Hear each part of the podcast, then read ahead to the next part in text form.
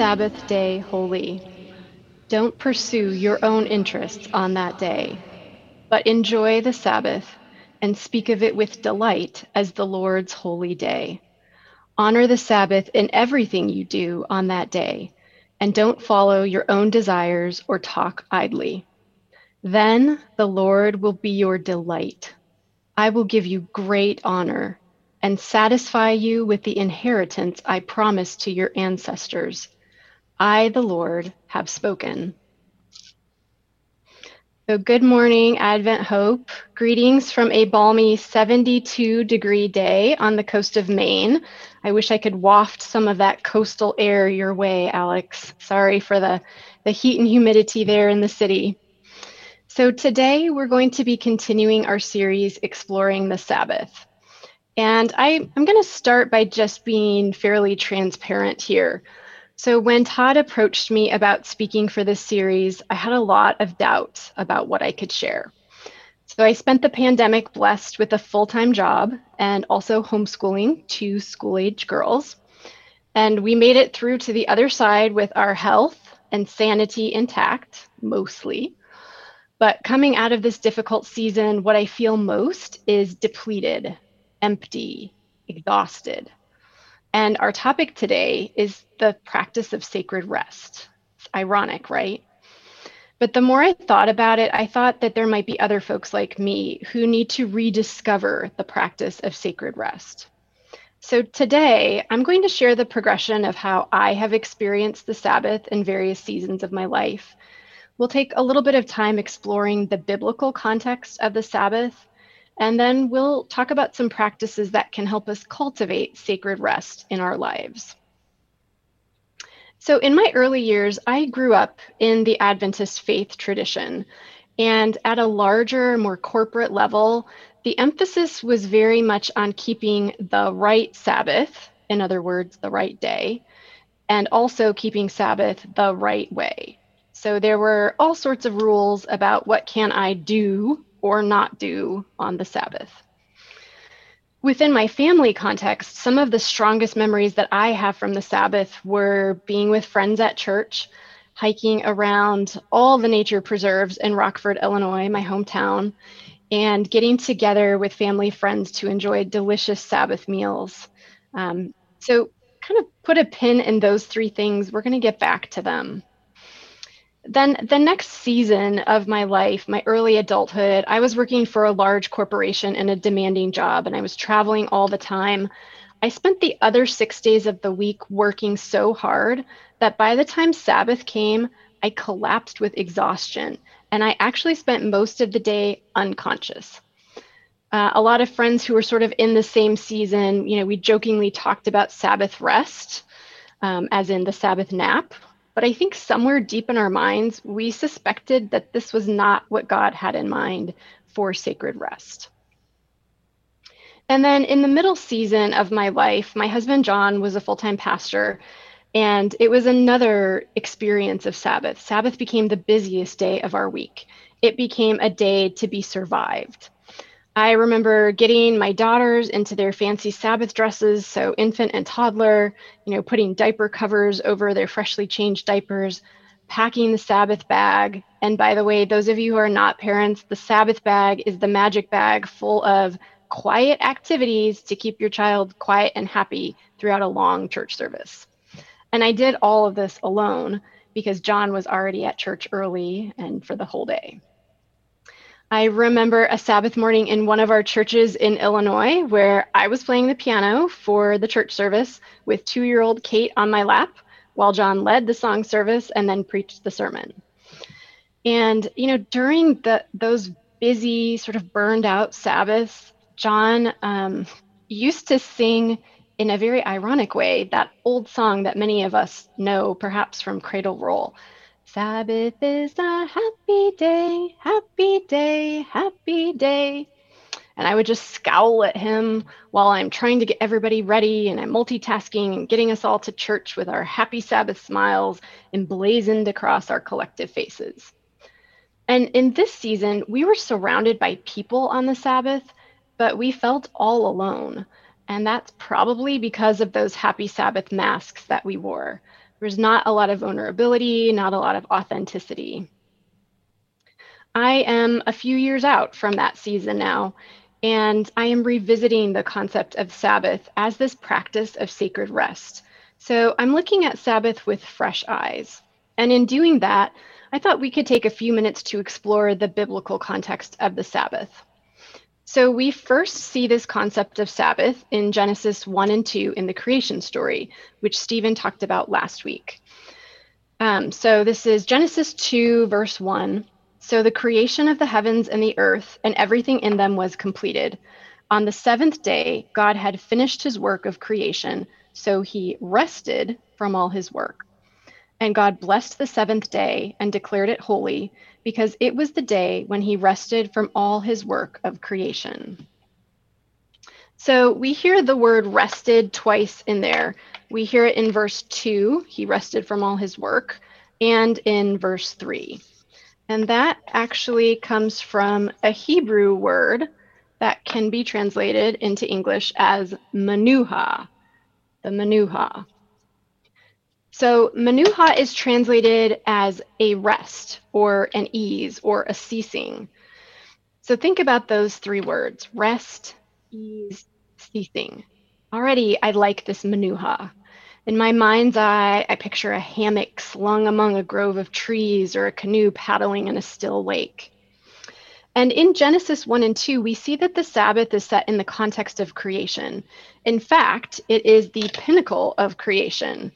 Um, those of you who are musicians, it's sort of like a giant crescendo, right?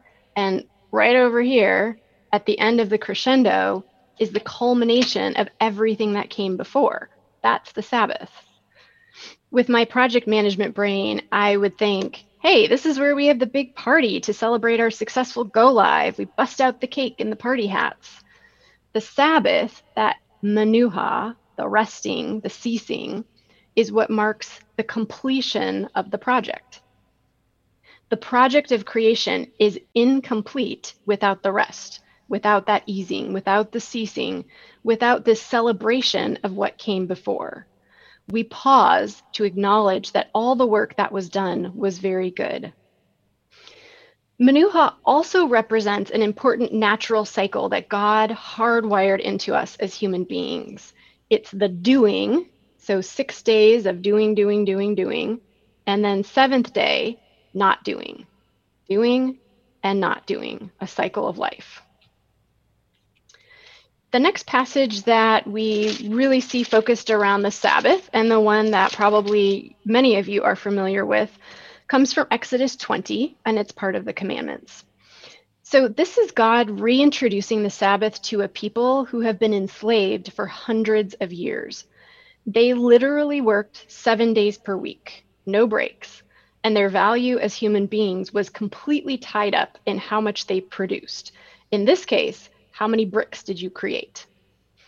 So, with that historical context in mind, it begins to make more sense that God was very prescriptive about how to practice the Sabbath. God's people were essentially learning this concept of sacred rest again, as if for the first time. So in Exodus 20, verse 8, remember to observe the Sabbath day by keeping it holy.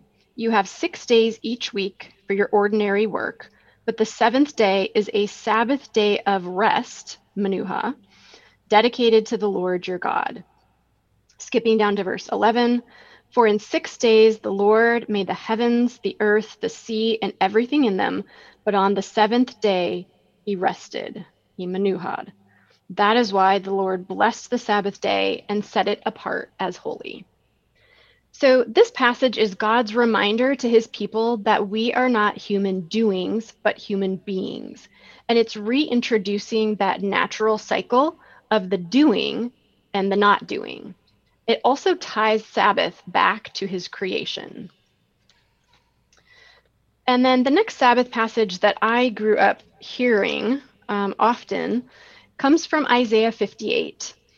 I usually heard the last two verses of this, but sort of completely divorced from the rest of its context. So, Isaiah 58, verses 13 and 14. Keep the Sabbath day holy. Don't pursue your own interests on that day, but enjoy the Sabbath and speak of it with delight as the Lord's holy day. Honor the Sabbath in everything you do on that day, and don't follow your own desires or talk idly. Then the Lord will be your delight. I will give you great honor and satisfy you with the inheritance I promised to your ancestor. I, the Lord, have spoken. So, despite my early exposure to this passage as something that guides us on what to do or not do on the Sabbath, it's actually found in the context of a whole passage about true and false worship. So, if you sort of flip back to the beginning of Isaiah 58, you'll see that the story being told here is God's people coming to the temple and they put on their piety, their pretend holiness, like a robe and they boast of their fasting and they boast of this supposed holiness. It's a lot like that happy Sabbath smile of pretending it's all good while ignoring all the dark and difficult things that we're glossing over the rest of the week. In Isaiah 58, God very quickly disabuses this notion of the Sabbath, this pretense of worship, saying, and this starts in verse 6 no, this is the kind of fasting I want. Free those who are wrongly imprisoned. Lighten the burden of those who work for you. Let the oppressed go free, and remove the chains that bind people. Share your food with the hungry, and give shelter to the homeless. Give clothes to those who need them, and do not hide from relatives who need your help. And then, if you continue to read the rest of the passage, which I'd encourage you to do even this afternoon, all of these amazing things happen in the rest of the chapter. Your salvation comes like the dawn. Um, your light will shine out of the darkness. The Lord will continually guide you. And really, again, the pinnacle, the culmination of this chapter is the Sabbath is a delight. So it mirrors that same cycle that we see in the earlier passages like Genesis. So remember that cycle that God established in Genesis the doing and the not doing. This passage in Isaiah 58 is a clue about how we should be spending our six days of doing doing good, seeking justice, sharing food, giving shelter. If we are doing God's work the other six days, then our day of not doing, our day of sacred rest, our day of manuha will be a delight. He uses that word twice in the end of Isaiah 58. It's actually set up as a logical statement, it's an if then statement, conditional. If you do these things, then this is the result or the natural consequence. Reflecting on these passages, I concluded that the Sabbath, this manuha we learned about, is not only about the single day of the Sabbath itself. It is a call to live every one of our seven days differently. It's in that manuha, the pause, the ceasing, that we're allowed to fulfill our divine mission for the rest of the week. That manuha allows us to reflect, to celebrate, to be inspired. So, with that context in mind, I thought we could spend just a few minutes talking about some practices for those of us who might be struggling with cultivating sacred rest and really practicing that manuha. In both the Hebrew scriptures and the Gospels, we see three practices that are closely tied with the celebration of the Sabbath. The first one is celebrating creation and cultivating awe. My high school English teacher, long, long ago, introduced me to Emily Dickinson. And one of the poems I still remember almost 25 years later is from Dickinson's Nature Poems, and it's called A Service of Song. Dickinson says, Some keep the Sabbath going to church. I keep it staying at home, with a bobolink for a chorister and an orchard for a dome. In the passages we read earlier, God frequently links the Sabbath to his creation story. The Psalms are also full of songs praising God for the gift of his creation. The early worship leaders, so the Nicks of the church, spent much of collective worship cultivating awe by reflecting on God's creation. In Psalms 8, David writes, O Lord, our Lord, How majestic is your name in all the earth. When I look at the heavens, the work of your fingers, the moon and the stars that you set in place, what are mere mortals that you should think about them, human beings that you should care for them? Yet you made them only a little lower than God and crowned them with glory and honor. In considering creation, it helps us to understand and, and be in awe of the magnitude of God. Psalm 19 is another well known song celebrating God's glory in creation. David writes, The heavens declare the glory of God, the skies proclaim the work of his hands. Day after day, they pour forth speech. Night after night, they reveal knowledge. These psalms are examples of songs that would have been sung in a collective worship setting, much like the church we're at today, guiding the early believers into a sense of awe for God's greatness and reminding his people of the story of creation as they celebrated the Sabbath.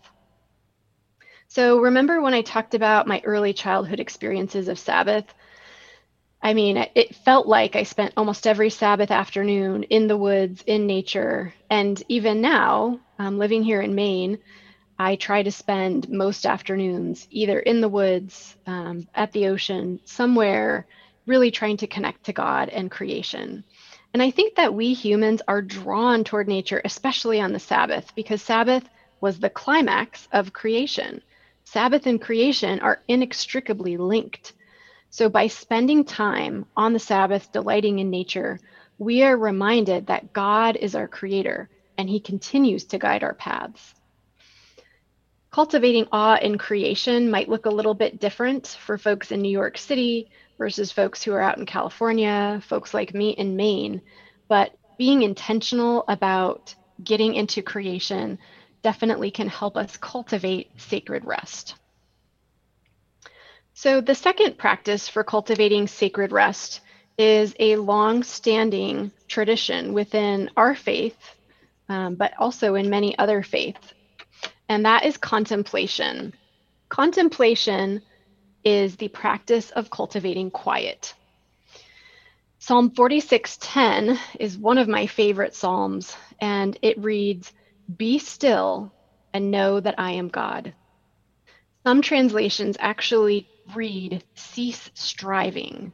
It's that same language we heard around that menuha.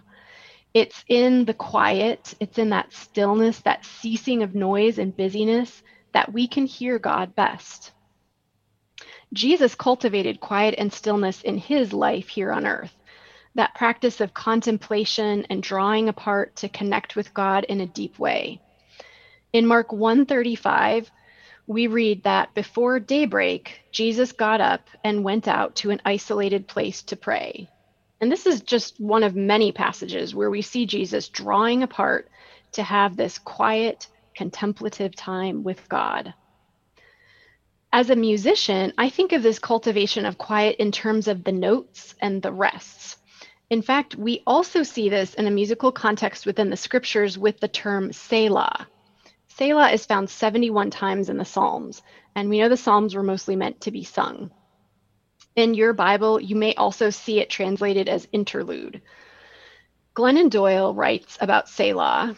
When Selah appears in the text, it is a direction to the reader to stop reading and be still for a moment, because the previous idea is important enough to consider deeply. It is believed to be a signal to the music director to silence the choir for a long moment and hold space between the notes. The silence, of course, is when the music sinks in. Interestingly, that phrase Selah is also found at the end of Psalm 46 that we just read, the be still and know passage. That concept was so vitally important that the choir director was directed to hold silence for the early believers, just to let that truth sink in. Brene Brown shares a story in her book, Braving the Wilderness, about this concept of cultivating quiet. She and another renowned teacher, Dr. Joan Halifax, had been invited to speak at a prestigious conference. So Brene and Dr. Halifax had spent the afternoon at a technical rehearsal for their evening talk. And by the end of that, Brene was already feeling wiped out but she was still planning on attending the meet and greet. Dr. Halifax said she'd be returning to her room to rest before the evening's presentation, and she gave Brene this counsel. Tonight, we will exhale and teach. Now it's time to inhale. There is the in breath and there is the out breath. And it's easy to believe we must exhale all the time without ever inhaling. But the inhale is absolutely essential if you want to continue to exhale. Did you hear that? The inhale is absolutely essential if you want to continue to exhale. What happens if we just continuously exhale? If you do that in real life, you run out of air, you get lightheaded, you faint. This concept holds true not just in our physiology, but also in our spiritual practices. At some point, if we want to continue to give, breathe, share, do, exhale, we must also pause, cease, not do, inhale. I love words. I geek out on words. And I think it's really interesting that the English words we use for breath, inspire, and spirit all come from the same Latin root word, inspirare. In its original context, inspirare relates to infusing life by breathing, breath, inspire, spirit. So perhaps you, like I, have been feeling a little uninspired lately. Could it be that we have been simply exhaling continuously instead of taking that pause, cultivating quiet, inhaling deeply, and sitting still in contemplation of God? Our third practice for cultivating sacred rest is one that we are practicing this morning, and that is community, cultivating connection. When I think back to the before times, some of the times that I felt an almost supernatural joy were when I was involved in either congregational or choral singing. It's something I've really missed during the pandemic. For me, there is something about that bringing together of many voices that somehow equals more than its individual parts. Um, in those settings, I get chills. I, a person who lives very solidly in my left brain, am often moved to tears. I had a taste of this at Christmas time when my family went carol singing in our little neighborhood here in Maine. As we knocked on doors and we sang to our neighbors on that chilly December evening, I saw my neighbors' faces and I felt so deeply our human connection in a way that went beyond words. That feeling that I experience in the lifting of voices is not unique to me, and it's actually a phenomenon that's been identified and named by science. Sociologist Emile Durkheim coined the term collective effervescence to describe the sense of energy and harmony that people feel when they come together as a group around a shared purpose. Collective effervescence. Isn't that a great word? It's very bubbly. And that is one result of coming together in community on the Sabbath. It brings us this energy, a harmony, a sense of shared purpose. Part of Jesus' practice for the Sabbath while he was here on earth was seeking out human connection if you do a search for the term Sabbath in the New Testament, you'll get a pretty good overview of how Jesus spent his Sabbaths, usually together with his fellow humans, cultivating connection, attending synagogue, healing humans, seeking justice, and teaching. We know from numerous passages like Mark 1 that Jesus typically went to the synagogue, and then he and his disciples went through the community, sharing meals with and healing people. It's a sort of strange time to think about community now after more than a year of all sorts of COVID lockdowns when the physical spaces where we worship together were closed. But I think perhaps now more than ever, we're starting to recognize that cultivating connection and community is crucial for the celebration of Sabbath and our practice of sacred rest. So, we've talked about three practices for cultivating sacred rest cultivating awe in creation, cultivating quiet in contemplation, and cultivating connection through community. But as we wrap up today, I want to focus on the most important piece of our Sabbath teaching. How do we prevent these good Sabbath practices from becoming just another set of rules to follow, from becoming codified like all of the other many rules? How can we avoid the rote Sabbath keeping of the Pharisees, the finger pointing, the resentful list of what I or my neighbor can do or not do? All of the practices and tips and tricks and lists in the world will not lead us to true transformation, nor will they lead us to true peace and rest. In and of themselves, they are dry bones. The cornerstone of the Sabbath, or Manuha, is the beauty and power of the sacrifice Jesus made on the cross. Jesus declared in Matthew 12 that he is the Lord of the Sabbath.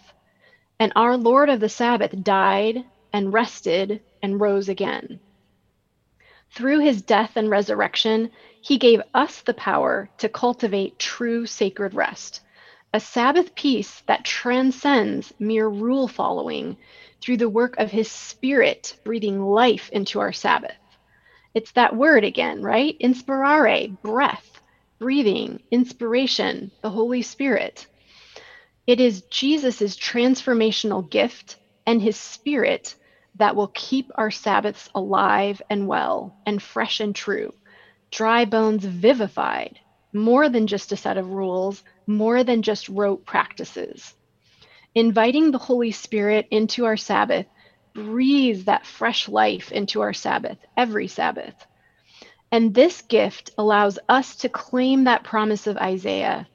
We can experience the Sabbath as a joy, as a delight, as a celebration, and as a weekly reminder that our God is both the God of creation and the God of redemption.